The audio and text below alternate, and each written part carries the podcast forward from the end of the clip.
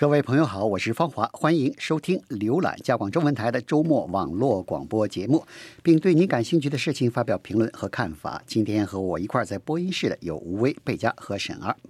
欢迎网友和听友们发表评论和看法。我们的电子信箱是 china at r c i n e t dot c a，我们的新浪微博是加拿大国际广播中文。欢迎关注我们的网站 www dot r c i net dot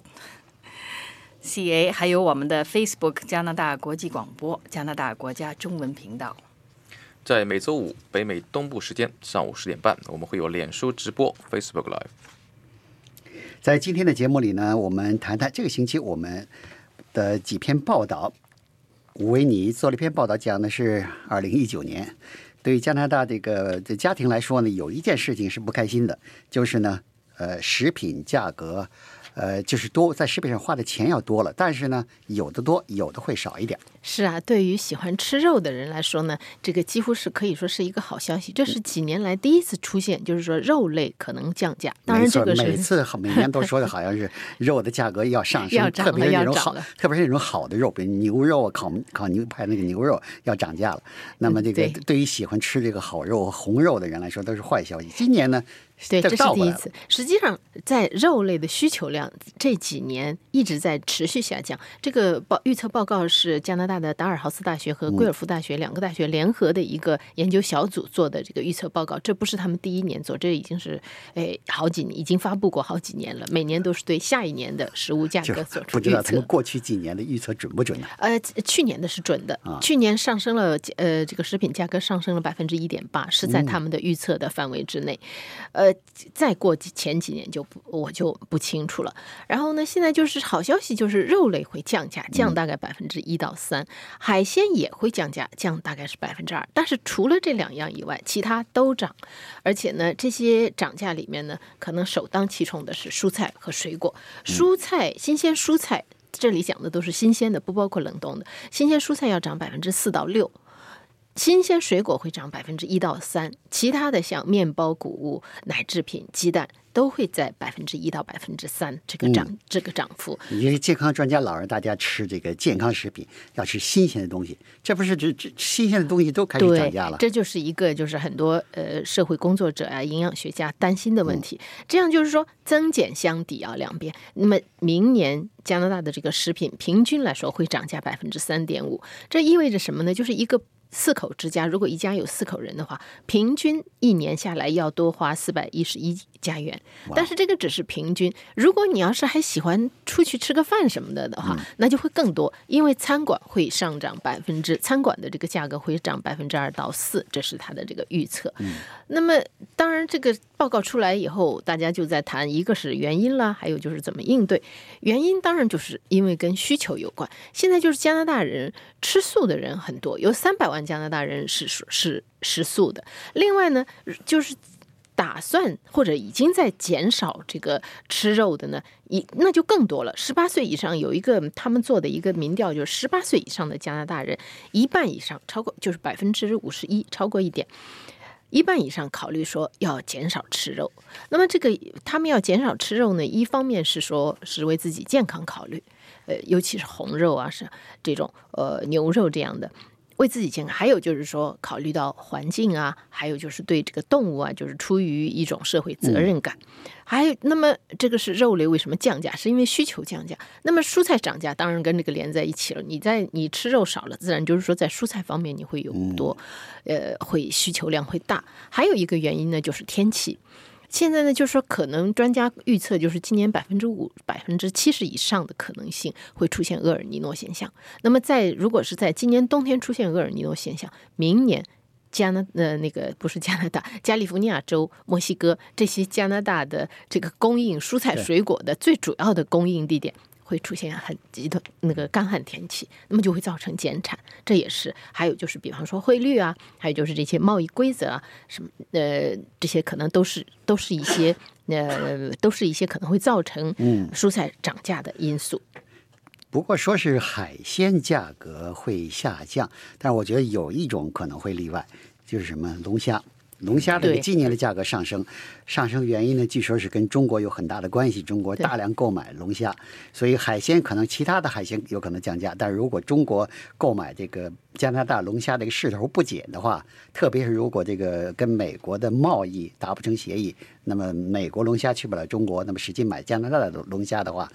那么龙虾这个降价恐怕就别指望了。对对，那么呃，这个还有最后一点就是说。因为说到这个，说到要要涨价，因为总的是要涨价嘛，呃，这个就是对一般的普通家庭，尤其是收入比较低的家庭来说，会造成很大的影响。就有一个，就像你刚才讲的，就是他呃，你你他你一方面鼓励他吃新鲜蔬菜什么的，但是价钱高了，你这个是没有办法的。你有钱的人可以去买什么有机蔬菜，不光新鲜，而且要买有机蔬菜，还可以时不时还去外面吃一顿饭呢、什么。但是低收入家庭的选择会少得多。那么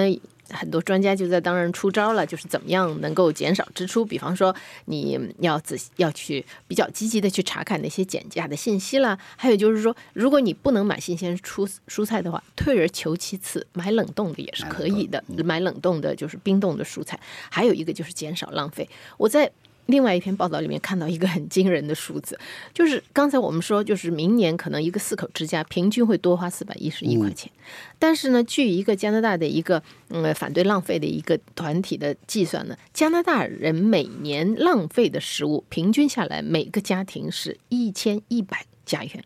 你就算因为这个可能不会太准确，因为它这个不能去拿秤称，它肯定是通过一些调研、调查研究。但你即使是把这个减半，也可以把涨价的这个给弥补回来，对不对？是。好，这是关于明年呃这个菜篮子里边什么涨价、什么减价的预测。呃，贝佳，这个星期你做了一篇报道，讲的是现在正在波兰召开的联合国气候会议呢。呃，这个气候会议好像是大家的预期啊，都是不是那么呃乐观呢、对，就是呃，所以我用这标题是前景堪忧，就是这个呃特别有意思。我我想稍微提一下，这卡卡特维茨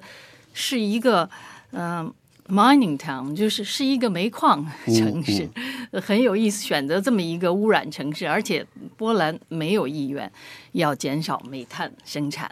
就是这个会议呢，它是呃全称应该是联合国气候变化框架公约，就是它在缔约国之间的一个叫第二十四次会议。嗯、整个星已经开了一个星期了，会议呢将延续两个星期。嗯、加拿大的环境部长麦肯纳呢，他是决定参加下一部分的，就下个星期他会出席会议。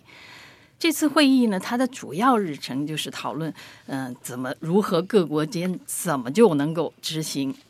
巴黎协议。嗯，巴黎协议应该是在二零二零年开始实施，但是我们知道在在这之前呢，我就目前来看，国际政治呢已经发生了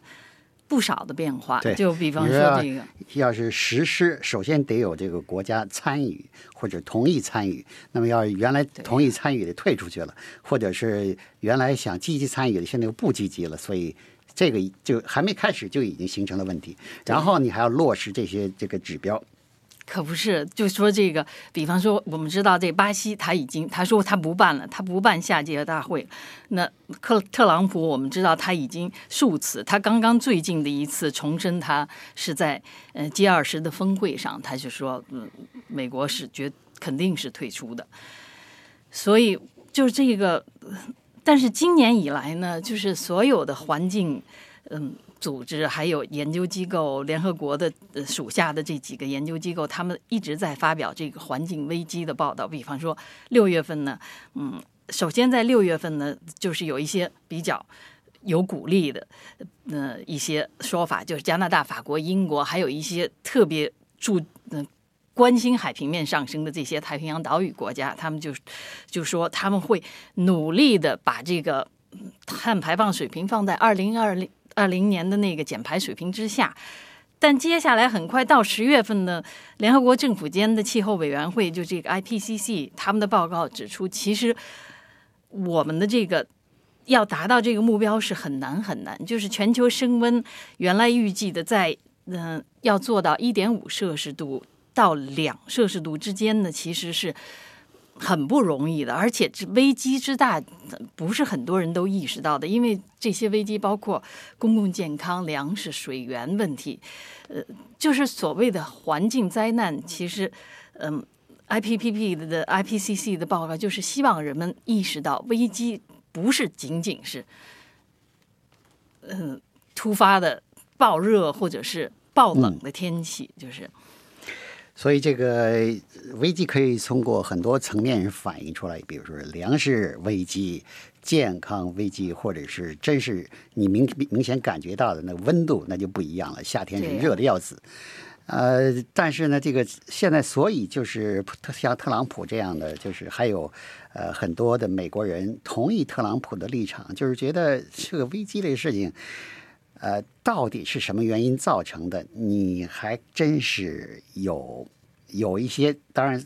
很多的专家是说是人类造成的，但是也有一些专家是抱疑问的。所以这方面呢，如果他要拿出几个例子来质疑这个，恐怕还真是有一定的人会相信的。好，这个是关于联合国气候大会的消息。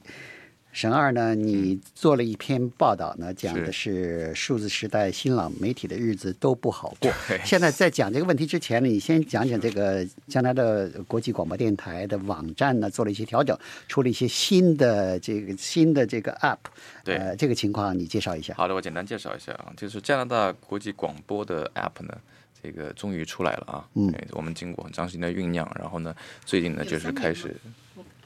我说有三年嘛。对对对。一个很长的一个过程，那么这个 app 出来呢，就是说大家就是很方便的去搜索这个加拿大国际广播，嗯，这么关键字，在那个谷歌应用商店和苹果应用商店上，你就能找到我们的 app。你下载 app 以后呢，就可以方便快捷的呃阅读第一手的加拿大可信的新闻。啊，你先讲一下这个有这个 app 跟没有 app 看加广的上加广的网站有什么区别？最大的区别呢，就是比较方便，因为现在就是说在手机上使用 app 已经成为一个趋势了。我们的内容本身并没有区别，它可以上网站看，也可以上 App 上看。但是呢，因为 App 本身呢是一个阅读的趋势，那么很多年轻人呢，因为你看他那个你要打开网站的话，你的过程就比较复杂一点，你要先打开浏览器，是吧？找到这个这个 URL，找到这么一个我们的网站，然后再进来，然后再看。然后呢，它它因为是网站，它的这个下载呢，它有一个在技术上来讲叫什么呢？叫延后的问题，会比较慢。那如果说你用 App 的话呢，第一，你的 App 永远在你手机的前端。你点一下，你就能打开，然后看到的这个新闻呢，它下载速度呢比网站要快很多，因为它已经预载了，就在后面它已经帮你载好了，这就是有很多的改善。那么这个怎么呃怎么获得这个这些 App 呢？就是很简单，你是只要到那个谷歌的应用商店或者苹果应用商店搜索加拿大国际广播，你就能找到。这个下载的速度快，这是一个很大的优势。对。但是我有一个关心的问题，就是你在如果是说读者在 App 上阅读的，它的点击量会算在我们网站的点击量上呃，它点击量是不是说自然算在里面？但是在最后会合成在一块儿。嗯，是这样的一个过程，因为就要要通过这个，因为它的后台实际上是两个不同的后台，但最后呢，在数字上呢，他们会加在一起。就是说，负责统计的人会去把那个 app 的上那个找来。对，那是每周都会有的，就是每周都有 update，的就是呃，不是，就是说，它其实 app 的它里面的新闻的 update 是呃跟我们的网站是同步的，而且就是说它的呃同步的，就是说整呃整个的这个这个内容的安排啊，什么东西呢，比网站上的浏览起来更方便，因为它是上下走的。不像网站上，它有一定的这个限制。你刚才讲的要去这个 App Store，对，那么这个这个应用软件是免费的吗？当然免费，当然免费。我们是公共媒体，所以有听起来有有的时候怕有一点呃有点是说去商店好像买东西，好像买东西，实际是免费的，免费的。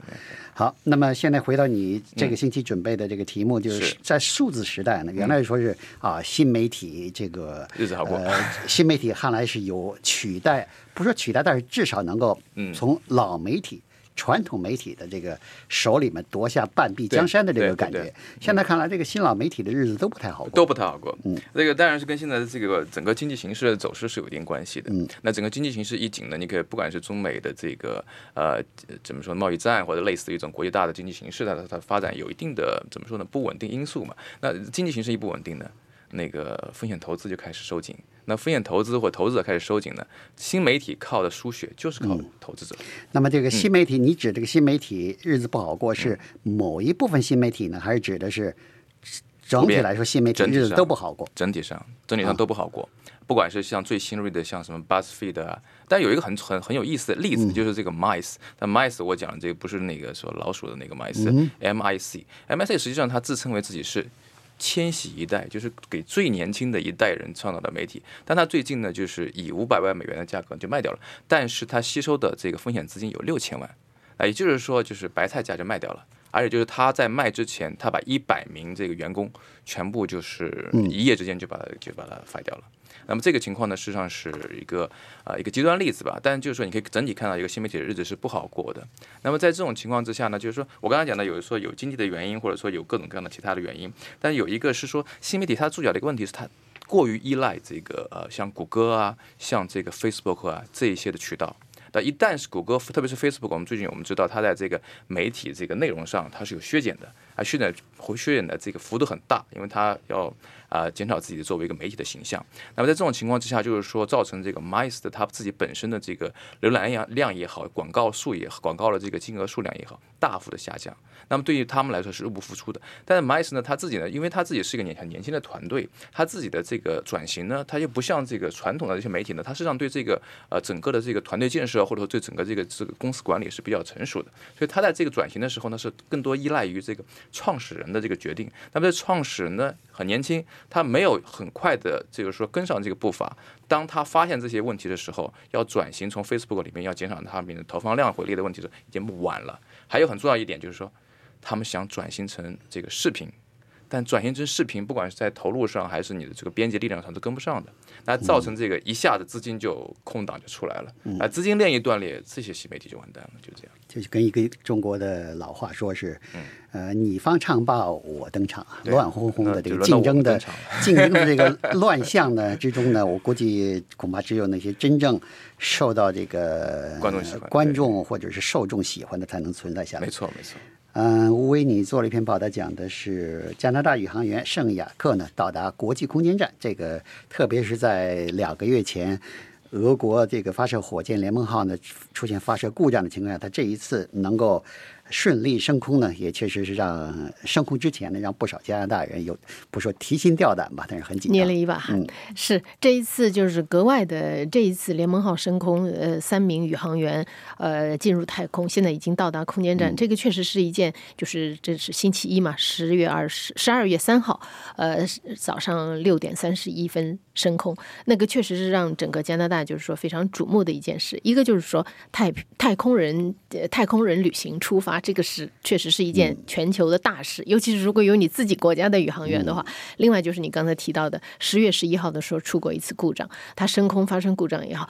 万幸就是当时两名宇航员是平安的返回地球了。当时是一个呃一个俄国宇航员，还有一位是美国宇航员，这个圣雅克加拿大人不在不在上面，他们两个是平安返回了。但是至少就是这个是让就。增加了一点变数，让人想起这个多少年以前美国航天飞机，呃，对挑战者号，对，在在在这个他们就是没有，嗯，就是没有这么幸运了，能够避免这个在。天空爆炸的一个这个这个我记得当时是一九八六年嘛，挑战者号当时里面也是有一名女性女宇航员。那个当时就是没有这么好的设备，但是实况转播的技术可是已经很发达了。所以说全在全球人众目睽睽之下，就是你眼看着那个在在天空中解体爆炸，大概升空才一分多钟就就爆炸了，所以都还在大家的视线范围以内。那么这个呃星期三他们出发了以后，六个小时以后就到了空间站了。然后在最后几分钟，我们都看到实况转播，就是那三个宇在空间站已经有三个宇航员了，他们在那里已经待了半年多了。六月，今年六月就到那里，呃。美国的、俄国的，还有一名德国的，他们三个在那里等着，欢迎这三个新到来的伙伴。你就看那三个人鱼，什么叫人家说鱼贯而入？他们真的像鱼一样的就游进来了，一个接一个的，是实事求是的鱼贯而入。那么，呃，这样这个事情就是像我刚才说的，这是一件大事了。除了有整天大家都在呃各个媒体都在不停的采访这些相关的人，尤其是加拿大媒体呢，就采访和圣雅克相关的人，在我们也就。借这个机，在这个机会里面呢，就呃对他就了解了更多的这个关于这名宇航员的这个情况。圣雅克今年四十八岁，他是也有三个孩子。呃，他的加拿大广播公司的法语部采访到他的一个中学同学，就是说，呃那个中学同学就是他们是初二的时候认识的，说圣雅克这个他是天生的工程师。初中二年级，他要去学呃滑板，就是那个就就是用那个有帆的滑板去划水，它跟冲浪不一样。呃，他不是说去学划水，他自己他要从自己造一个滑造一个滑板，他要自己搞清楚那个原理，自己造一个滑板开始，而且还真让他造成了。后来他就用那个滑板学了划水。是学霸，说是他说是永恒的第一名，但是好就好在呢，就是这个中学同学看起来是离学霸是有一段距离。他说我得感谢他帮我通过了很多次数理化考试，说一帮小兄弟到了考试的时候就追在这个圣雅克的后面，而且呢，呃，好像宇航员这不是并不是特例，都是全才。他当然他的他在他一直念到博士后都是天体物理专业，他有工程师执照，然后呢。呃，到在剑桥念了博士，然后又到日本去念博士后。可是有一天，他突然给这位中学同学打电话，这个也是他的好朋友，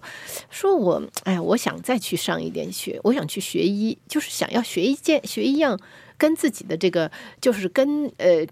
普通人的生活有关系的，呃这样的一一个学科。他真的就回来到拉瓦尔大学医学院去学了医，然后在结束实习以后，他而且他学医学的专业是。边远地区的一线医疗，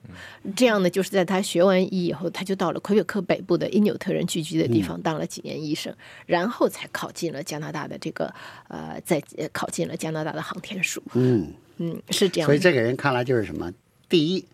是想干什么就能干成，第二呢，他想干什么都是有目的的。对，你像他这个。学医不是说啊，学医挣的钱多，社会地位高。他学医呢，他要是在这个边远地区，给那些因纽特人呢提供一些平常不容易得到的服务。所以呢，我还看了一些报道，讲的是，他说他这个人是呃爱好特别多，爬山是专业性的爱好，而且这个呃他是一般来说，他每几年每这么四五年或者五六年就要把自己人生方向变一下。可能这也是这个学医大概也是一个，而且他变呢干什么能成什么。嗯，而且他除了这个以外，我还忘了说，他还有商用飞机的这个就是飞行员执照，是这样的一个人。而且呢，据那个据这个。他的中学同学这个采访的时候介绍说，他实际上后来就是作为他在学习上那么强，学霸不一定是一个很能交流的人，但是他后来在他的这个职业生涯里面，他变成了一个非常好的公关，就是他现在去做公关也是我觉得他有点直追上一次那个在那个呃国际空间站也待了很长时间那个呃哈特菲尔德啊，对，他哈哈特菲尔德就很善于跟公众交流，在那个社交媒体啊，在那个太空站上弹。吉他啊，这个呃，圣雅克呢，说句开玩笑的话，也有点人来疯的感觉。他在在那 在那个在那个空间站上，肯定会有出彩的行为。现在就是他们现在的计划，就是也是要在空间站待六个半月。嗯，这么他的圣雅克的任务就是也可也包括医学，他的这个医生经理会帮上忙，就是远程医疗有一些科学实验要做。嗯，行，肯定他会给咱们还要带来一些不少有意思的话题。呃，贝佳，你还做了一篇报道，讲的是这个网上阅读啊，实际上对呃，不但是呃，不如拿本书看呢更更怎么说呢，更能享受，而且呢，实际上对大脑来说呢有害的。对，就是呃，玛丽安呃沃尔夫呢，他是塔夫茨大学的教授，他今年出版了一本书叫《网络世界里的阅读大脑》，他主要是就是说是嗯，阅读就是。嗯，认真的阅读。嗯嗯嗯，等一下我会说他的不同的浏览。他在接受采访的时候说呢，他就强调文字和它的载体两者呢，都对大脑在阅读的时候呢有很关键的影响。就是他举的一个例子，就说是阅读的时候，你的用的大脑呢是可能部分是不一样的。嗯，就比方说中文和日文的人用的是。和读英文的人，你用的大脑是不一样的，所以我们老说是多说几种语言，多读几种语言，可能对这大脑都特别好。他就说，嗯，人类的大脑呢有是是天生的是认知和视觉的基因，但是这个阅读的基因是要培养的。就是他说这个就像集成板似的，在你你多读，就是它这个你它可以重新组装，多读呢就会对这个。大脑对的有好处发育有好对处对对对对，大脑的整个发展，而且它这不光是说小孩要阅读，成人也会改变。你要经常都说他的多读理可以呃对避免老年痴呆症，至少是延缓嘛。对，就是他就说成人总是看网的，嗯，不看这个文字，就是这种印刷的载体呢，其实也会，即使你已经在儿童时期形成了这个很好的，就是说你这电路板已经很好了，但是还还可能是错对会会减减弱的，就是说。他的观点就是说，因为它的可塑性呢，就所以我们在哪种载体上的阅读呢，就是跟我们阅读什么同样的重要。不是网上阅读跟读书有什么区别？网上阅读就是因为信息量很大，其实我自己写的时候就想，就浏览的机会会特别多。就是小你时候跳来跳去，呃对呀、就是小真的小时候浏览。对，那你拿拿本书，你也可以翻来翻去。呃，对，是啊，就是说贾宝玉小时候不是一目十行嘛，嗯但是一目十行有人的能力比另一些人对能能力要强，但是我们现在在网上的习惯就是很快，因为你总是而且刷那个叫对刷对呀所谓碎片性阅读，对就是而而且他还要不是网上现在看的人，很多的时候是图片呢、视频啊一点点文字，对吧？对你可以对看到社交媒体上，它整个确就是在刷屏样，，对，它不是在就是阅读，对。就是那个那你图像和那个文字还是不一嗯样，它就是讲。在阅读的这个文字的时候呢，我们是其实是以微秒计的，你的那个能力是以微秒计的，就是让我们在专心阅读时呢，推理、类比、批判性的思维和培养同理心，就但是是你的这是一个个，主动的行为。对对是这样。但是你你那个文章里还讲到这个，不但是呃网上阅读呢，可能是对很多方面的呃，你使用你自己的判断思维呢，不如你在看书那么好，但而且实际上会对大脑造成损害，这怎么回事呢？就是因为你浏览的时候你不用它，这理论就像你肌肉是嗯。你不用它，嗯，它目前的理论就是你你要经常锻炼它，嗯，就是你浏览更容易受到你浏览那个东西影响，因为你不去判断它。对，那就是用则达，不用就不发达，就是退化了。好，那么现在呢，就是对网上的阅读，反正是不管手机阅读还是电脑阅读，现在是越来越多的人在习惯网上阅读，所以呢，这个这会带来的。不利的或者是负面的影响呢，确实需要注意。好，以上是我们加拿大国际广播电台一周中呢为您选播的几篇报道。今天节目就到这里，我是方华，谢谢您的收听。希望听到您的看法和建议。祝您健康愉快。我们下次节目见。